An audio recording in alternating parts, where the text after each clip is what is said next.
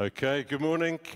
We're continuing, I think, one of the most exciting passages in the Bible, Jesus' last words to his disciples. Uh, they're sat around the, the Last Supper table, the Passover table, and it is pretty well his last opportunity to give some in depth uh, final words to his disciples. And if you see the Sermon on the Mount as perhaps a very basic foundation course to being a disciple of Jesus, this teaching here is like the going on to maturity course, and it's got so much in it. And we're in John 15 this morning, and there's so much in this passage that we won't be able to go into in depth. I hope it's a lot of it stuck in your mind as uh, Chicks read it wonderfully before. Um, you know, a good speaker will be able to communicate clearly the what of what they want you to know, the information they want you to learn and understand. And uh, what is the what of this passage? You've all heard it. PJ, you look as though you're an intelligent man. What's the what of this passage? Bearing fruit. Bearing fruit is the what. Now, does that excite you? I see some of you blinking a little faster than normal. That's good. A good speaker will then tell you how to apply the what. How you apply it, how you live it out, uh, how you make the most of it in your life. So, what's the how of this passage? Another intelligent, but Dave Wright. Oh, thank you. I didn't really set them up beforehand. Um, an even better speaker will tell you the why. The why. The why is what grabs people. And Jesus was brilliant at doing this on the Sermon on the Mount. He gave the why right up the front. You'll be blessed. You will inherit the kingdom of God. You will be comforted. You will see God. You'll be called children of God. You'll get rewards. And the crowd thought, wow, I want to get into this. And in this passage, Jesus brilliantly gives us the whys. They're coming up any moment now. Verse 2 why? So that you can live a really fruitful life. And we all said, okay, a few of us did. Verse 4 so that we can remain in Jesus and he remains in us. Do you want Jesus to remain in you? I think that's exciting. 60, verse 7 and 16 you can ask whatever you wish and you'll get it. Now that's a challenge, isn't it? But that's Jesus' promise. If we really remain in him, he will answer our prayers so that we can bring glory to the Father. I love that one. Do you want to bring glory to God? What a privilege that is. So that I can show the world I'm Jesus' disciple, proud to be. So that I can remain in Jesus' love. There's no better love, is there? So that Jesus will call me his friend. You know, lots of people know that God loves them, but they're not sure God likes them. And if you're Jesus' friend, he likes you as well as loves you. And lastly, because Jesus chose you and appointed you, he chose you and appointed you to go and bear fruit that will last. And we respond to that call, don't we? We want to do it. And if that lot doesn't grab your attention, get your partner to check your pulse and make sure you're still alive, because I think that's all pretty exciting. That's the why. And uh, just to emphasize the why, I'm going to ask Dan to share a story very quickly in one minute, because we're really up against the time today. A brilliant story. Okay, let me set the scene. 3 a.m., Thursday morning, 2012. I'm asleep in bed. I wake up and I am absolutely full of the Holy Spirit. There's a 24 7 prayer meeting happening just in the prayer meeting over there and I want to go. And I know that's the Holy Spirit. So I get in my car, drive as fast as I can to the church, praying on the way. And I come to the Itchen Toll Bridge. Um, and there's a lady there that they used to collect coins. She says, Oh, thank you very much. Have a good day. I'm full of the Holy Spirit. No, you have a good day. I go up the Itchen Toll Bridge, fly over the top, and then I see a young man with a hoodie walking up the side. And I'm like, Father, I pray that he would have a good day today. And I shoot past him, look in my rearview mirror, and I look back, and he's climbed over the barrier of the Itchen Toll Bridge. I'm thinking someone's got to do something. I can do something. I'm full of the Holy Spirit. I go down to the roundabout that used to be there, spin round, pull up alongside him. I am not trained in counseling, but that's not stopping me because I'm full of the Holy Spirit. I wind down my window and say to him, Right. he turns around, looks at me, and I said, Is there anything you need? My mum and dad have just split up. My girlfriend's just left me, and my nan's just gone into hospital. I'm going to church. Do you want to come along? Yeah, right. So he gets off the bridge, walks in front of my car, sits in the passenger seat, and we return the short journey back to Central Hall. And I'm in the car, and I'm like, "What's wrong with your nan?" And she said, "He said, um, she's gone into hospital up north with a heart attack." I'm like, "Mate, this time last year, my daughter was in hospital with a heart condition." And God gave us so much peace through that whole time. And He loves you just as much as He loves me. So, Father, I pray that you give this young man the same peace that you gave us. He begins to cry. Well, I do as well. We get to the church. And I'm hoping that there's someone decent there to, to pray. Because I'm out of my depth. We get to the prayer meeting just there, I open the door, and I'm not disappointed. Nigel, give us away, Nigel, was there with Peer Dad. I'm thinking, mission accomplished. I don't have to do anything more. Get in there. He's. Um, we pray through all the issues that are affecting him. Um, he gets up, he leaves, um, and then I explain to Peer Dad and Nigel what has just happened, that I've met him on the bridge. They're like, yeah, we know, you told us. And I'm like, no, no, I met him on the bridge looking, he was looking down into the water, thinking about what to do with the rest of his life. And then Peer Dad's not very good at hiding her emotions. She's like, oh, no way. An hour ago, we prayed for young people who were suicidal and depressed in the city. Nigel, you prayed. I was filled this young man was invited to church, and we're all encouraged. And Father, you orchestrated the whole thing. Amen. That's living fruitfully, isn't it? I mean, what a fruitful day you had, Dan. And that's only three in the morning. I don't know about the rest of the day, but that was brilliant. Um, like, let's get into the passage. Jesus said, I am the true vine. We haven't got time to go into this, but in Old Testament prophecies, Israel was referred to as the vine. And almost always it was a vine that was not producing fruit. And Jesus said, Now I'm the true vine. I'm come to bring in God's kingdom and God's purposes and God's plan and God's fruit. Um, and it was the last of the seven great I am statements of Jesus. And I'm going to pick on a few people now. Uh, Theo, give me a. Jesus said, I am the. Sarah. Oh, we have another one. Mikey. I am the gate, the door. Yep. Any others? The way, the truth, and the life. On the bread of life. Excellent. You, are wonderful. All these great I ams, and this is the final one where you've got all those in line in your life. You can then know Jesus as the vine that you can be attached to and bear fruit. Fantastic. Jesus said in verse 1 and 2, My Father is the gardener. He cuts off every branch that bears no fruit. This should disturb us a little bit. And I, I wish I had time to go into this, but it's not the key point of our story. But I've read many limp wristed interpretations of God cutting off people, uh, and they try and make it nice and mild. And, and it's not mild. And Jesus said in verse 16, If any man does not remain in me, he's like a branch that is thrown away into the fire and burned. And Jesus said some awfully tough stuff, didn't he? And we need to look at the tough stuff as well as the, the non tough stuff. And I just imagine Judas sat there across the table and he's already decided to betray Jesus. This man who saw Jesus heal the, the lame, give sight to the blind, walk on water, calm the storm, turn wa- water into wine, um, feeding of the 5,000. He's saying to Jesus, I don't want any more of you. I don't want to be in you. I don't want to remain in you. I'm going. And I'd rather have 30 pieces of silver than the riches of your kingdom. And I'd rather have the favor of the high priest than the favor of the Son of God. And, and that's where Judas was at. And maybe Jesus was giving him one last chance to turn around, but he didn't. And we know where he ended up. I don't want any of us to be worried about being cut off this morning.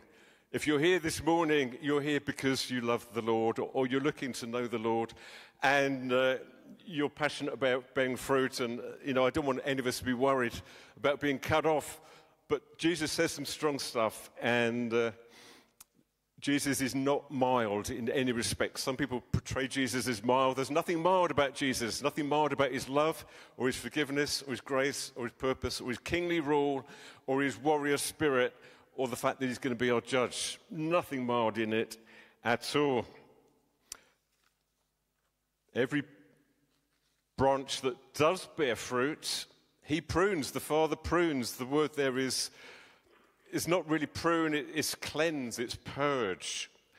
The Father purges, cleanses us so that we bear more fruit. And do you get the heart of God coming through here? He just loves us to bear fruit. And one thing I love about life is bearing fruit. I don't know about you, that's one thing that does help me get up in the morning very slowly. Um, but I get up in the morning thinking, what could happen today? And, and God purges us and, and cleanses us. And there's sometimes stuff that, you know, is getting a little bit dead and a little bit diseased or is growing in the wrong direction that isn't going to be fruitful. And I'd just like you to think for five seconds or pray this Lord, show me what you want to cleanse in my life that's not going to bear fruit, that isn't of you. Show me, Lord. I am the vine, you are the branches. If you remain in me, you will bear much fruit. This is the passion of God for us to bear fruit in this world.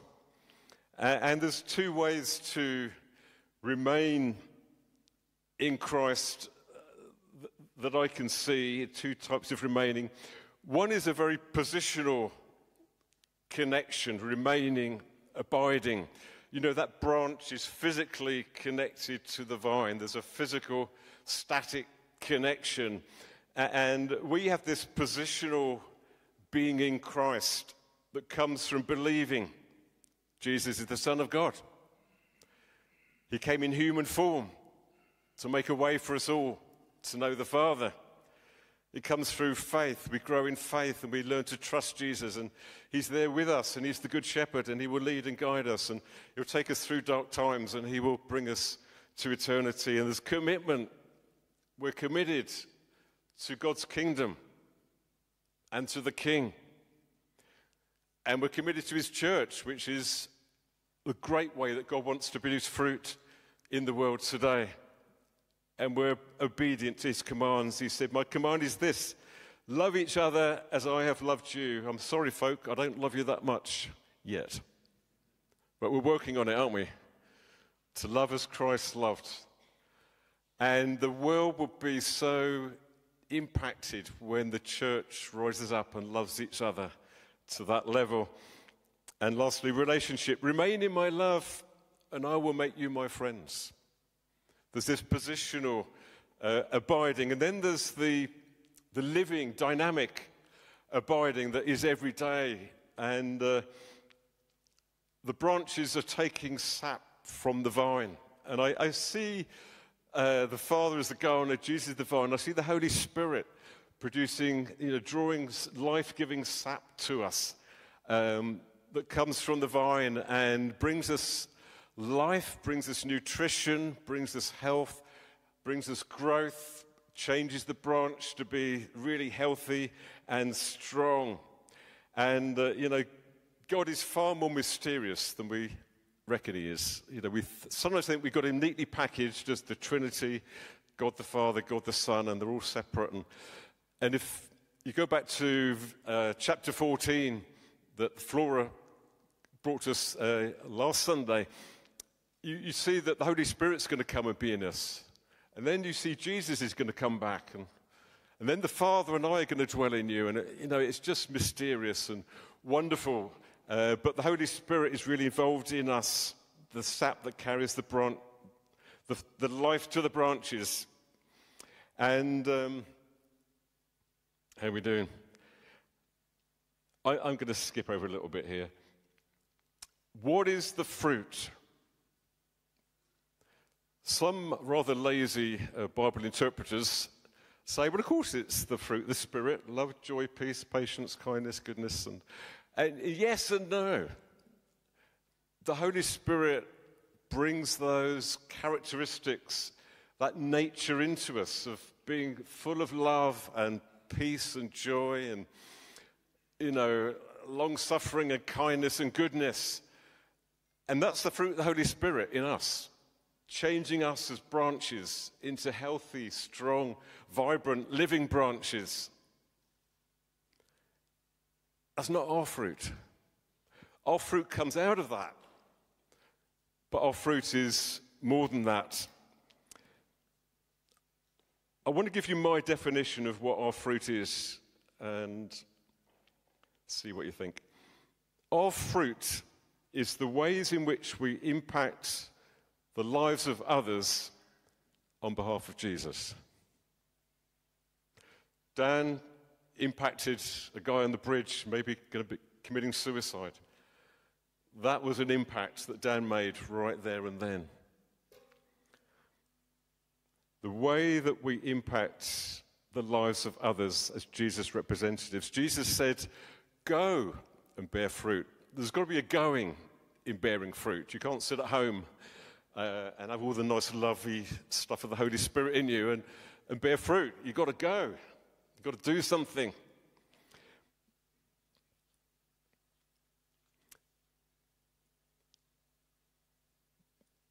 Boy, yeah. The slow growing fruit. And that's where we sort of invest in people or things. You know, right now, people are investing in the children and the youth, uh, and they're, they're sowing into them, and, and, that will produce fruit over time. We had a, a young a guy in our Fareham church, uh, we had loads of wacky young people in our Fareham church, and I won't tell you stories, but one particular one uh, was, was, more wacky than the rest and believed he'd been abducted by aliens, but he loved God and he was challenging. And uh, down the line, he's become a church leader. And I think, oh, thank you, Lord. And he invited Di and I for lunch one day and apologized profusely. He'd been such a, a pain in our neck. Um, and, uh, but he's a church leader. And, and we, we bear, you know, long growing, of slow growing fruit. Amy mentioned about, you know, she's praying for her school and, and then saw a bit of fruit with that young girl. And in our workplaces, you're bearing fruit. I think I was known affectionately as the God botherer in my working days, which I thought was quite a nice title. Um, but wherever we are, Kibera, you know, Dave and Chris and um, Neil, and others are bearing fruit. It's, it's long, slow growing fruit. So, where has God called you, particularly, to invest for slow growing fruit? Is it work? Is it your street? Is it youth? Is it? Good to think about that. We all need to be involved in that. And I, I just look around the church and I see so much fruit coming from wonderful people in this church, and I want to encourage us. Uh, I, I, see a fruitful church, and really the heart of this morning is to say, let's go on and be even more fruitful. But I want to talk about in the moment, instant fruit. And uh, we see in, in the Gospels, Jesus sort of rocks up to a well, and there's a woman there, and I just sense the Holy Spirit nudges him and says, Connect with that woman. And ask her for a drink. And so he asks this Samaritan woman for a drink, which she wouldn't do normally, wouldn't speak to a woman. And she was a Samaritan, and she's a bit startled. And it starts a conversation. And out of that heart of love, fruit of the Spirit, Jesus connects with her. And then it seemed like he gets a word of knowledge that, you know, she's had five husbands already. And, and, and, and that's a gift of the Holy Spirit. And eventually, the whole village comes to faith. That's a fruitful day, isn't it? I wouldn't mind a few of those days.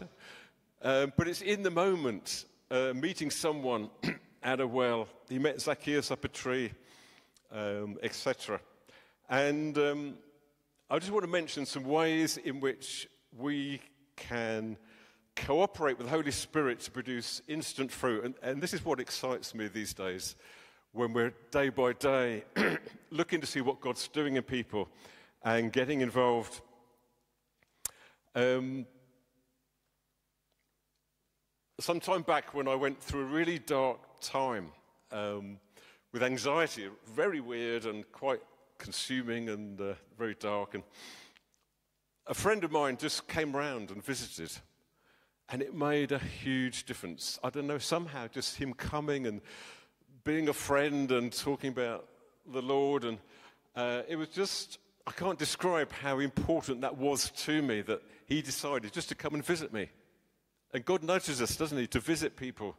Uh, and you may bear great fruit in them. At that same time, I don't know if you remember this, Theo, but I was in the staff prayer meeting and sharing a little bit, and you just shared a scripture, Psalm 91. Uh, and that was my go to scripture in that time, and it just meant so much to me.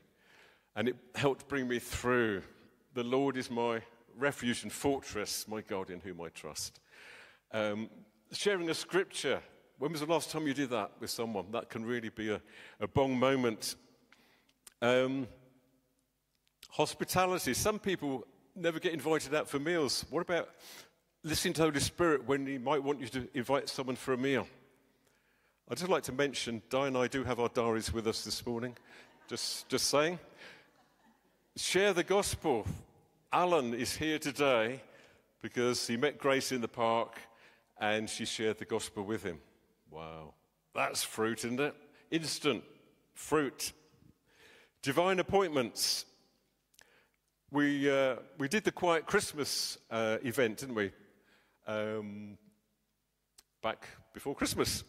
And there was a lady invited there, and, and she just loved it. And she just, and we, we asked people to write on a little star what was concerning them or worrying them or uh, grieving them. And, and then they came and put it on the tree and they took a dove, which was the peace of God. And she was full of this. And she, next day, she was in a cafe uh, talking with a friend about this. And, and there was a guy next door on the table and he couldn't help hearing. And he said, I hope you don't mind, but I've been hearing what you've been saying.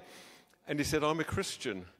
And he started to minister to this lady exactly what she'd written on her star. And the lady thought, wow, God knows I'm here. Um, we had a word from God once that the word was myrtle. Just one word. I haven't got time to tell the story, but it caused us to buy a house. Our stories.